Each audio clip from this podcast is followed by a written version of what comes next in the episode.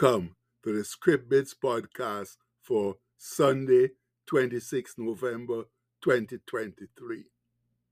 Our bit today is taken from Deuteronomy chapter 32, verse 27a, which says, The eternal God is thy refuge, and underneath are the everlasting arms. And would you know, friends, that it's Sunday again? Which means it's time to worship and fellowship with other believers in the Lord's sanctuary or wherever two or three uh, people are gathered in His name. He's promised to be there, and we all know that He keeps every promise faithfully. And today, my brethren, when our world is in a state of deadly chaos and total uproar, when we all need something to hold on to, to give us some kind of comfort, to be a bright light in our shining world, to lend encouragement to our puny efforts to turn things around. We'll open with this old but ever favored hymn, written in the late 1880s by Anthony J. Showalter and Elisha Hoffman, and most appropriately titled Leaning on the Everlasting Arms. It's reputed that the hymn came into being when Showalter was answering letters from two of his former pupils who had earlier written informing him of the death of their wives. And in answering them, this verse from Deuteronomy 33 27 inspired him. It says, The eternal God is thy refuge, and underneath are the everlasting arms and he shall thrust out the enemy from before thee, and shall say, Destroy them. Yes, my people, that is indeed a powerful verse of scripture. And it's so powerful that later on, Showalter realized that the verse would make a great theme for him. Thus was born this great hymn for times of solace, as we are encouraged to lean on the everlasting arms of God when seeking comfort. And believe me, I don't know if there's ever been a time in this modern world when we need comfort more desperately than right now. So please, let's open our hearts and mouths and allow sacrifices of sincere prayer, praise to raise.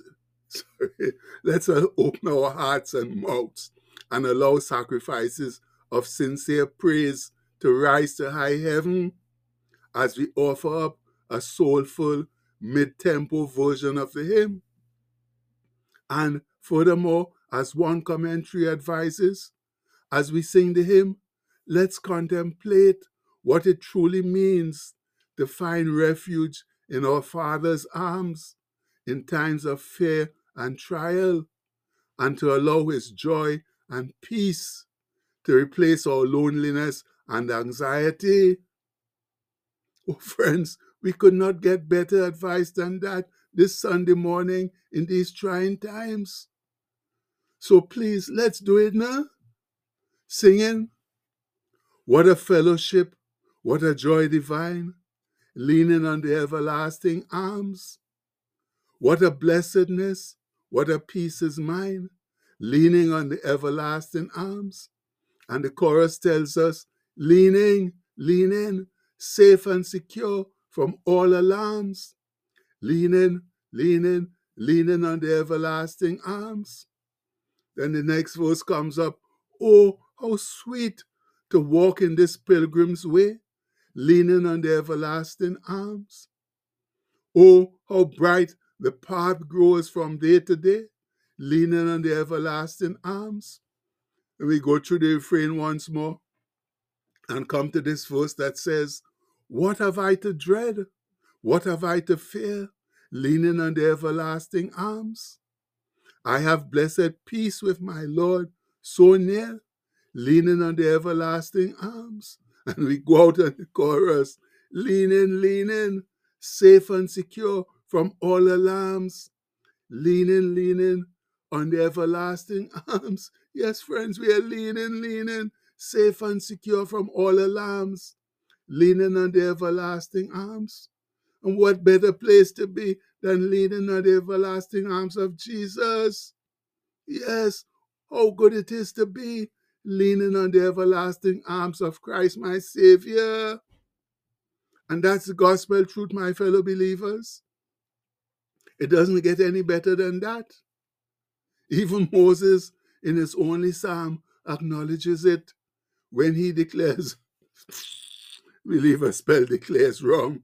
But yes, Moses acknowledges it in the opening verses of Psalm 90 when he writes, Lord, thou hast been our dwelling place, our refuge in all generations. Before the mountains were brought forth, or ever thou hadst formed or gave birth to the earth and the world, even from everlasting to everlasting, thou art God. And that's Psalm 90, verses 1 to 2. And Moses had so many close and intimate dealings with God, he ought to know what he was talking about. Yes.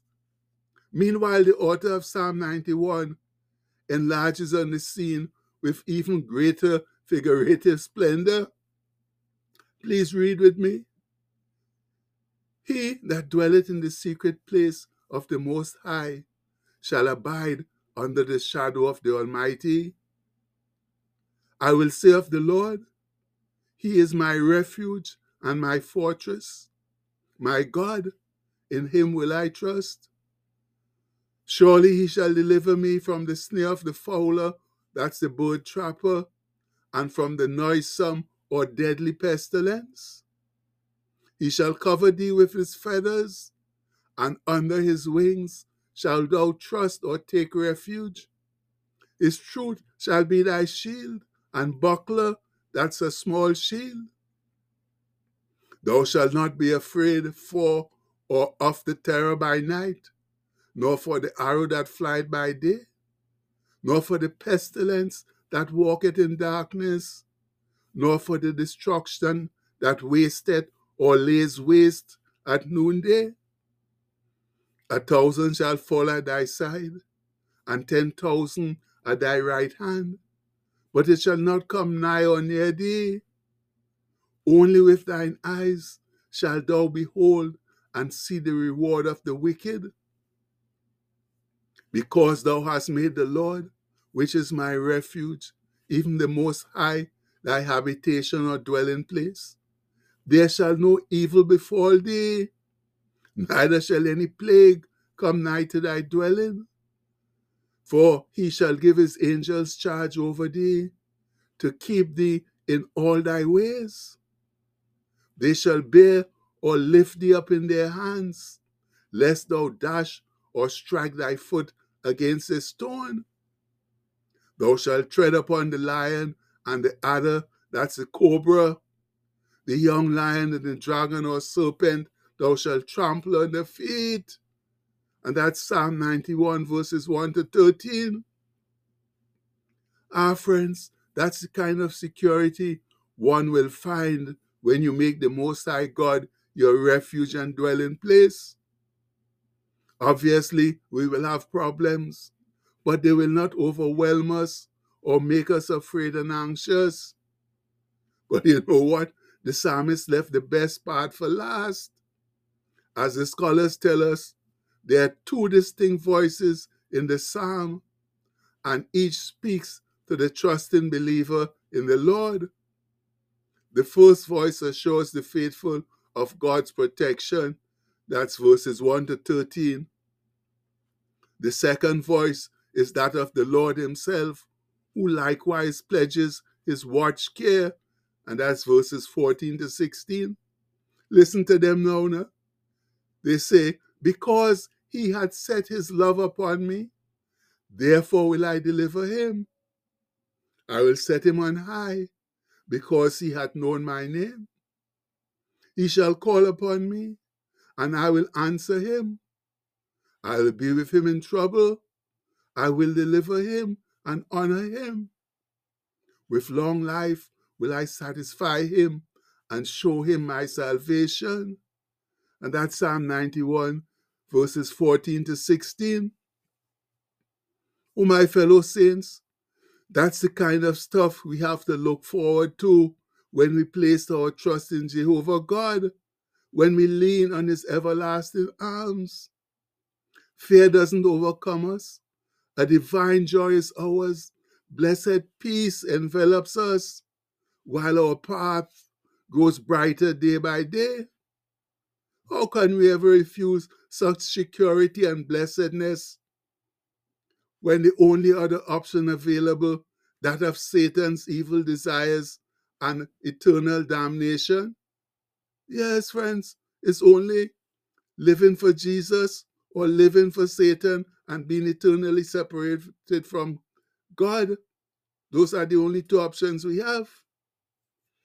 And if we are wise, we'll always choose living for Christ because that's the only wise option. Much love. And the postscript for today says, everlasting security can only be obtained through Jesus Christ. And that's the undisputable truth. When you want everlasting security, you got to go through Christ and nobody else. Satan can't give you that. All he gives you is eternal death and damnation.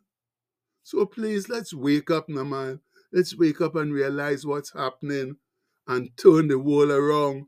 Let's get the love revolution going so we can have a good place for our children and our children's children to live. And we pray that in the strong and mighty name of Jesus Christ. Amen. Please have a blessed day, my people. Much love.